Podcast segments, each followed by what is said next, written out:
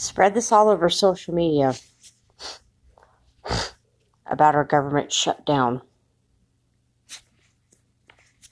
None of us will get paid. So when that happens, why do we have to go to work? If we're not going to get paid for weeks.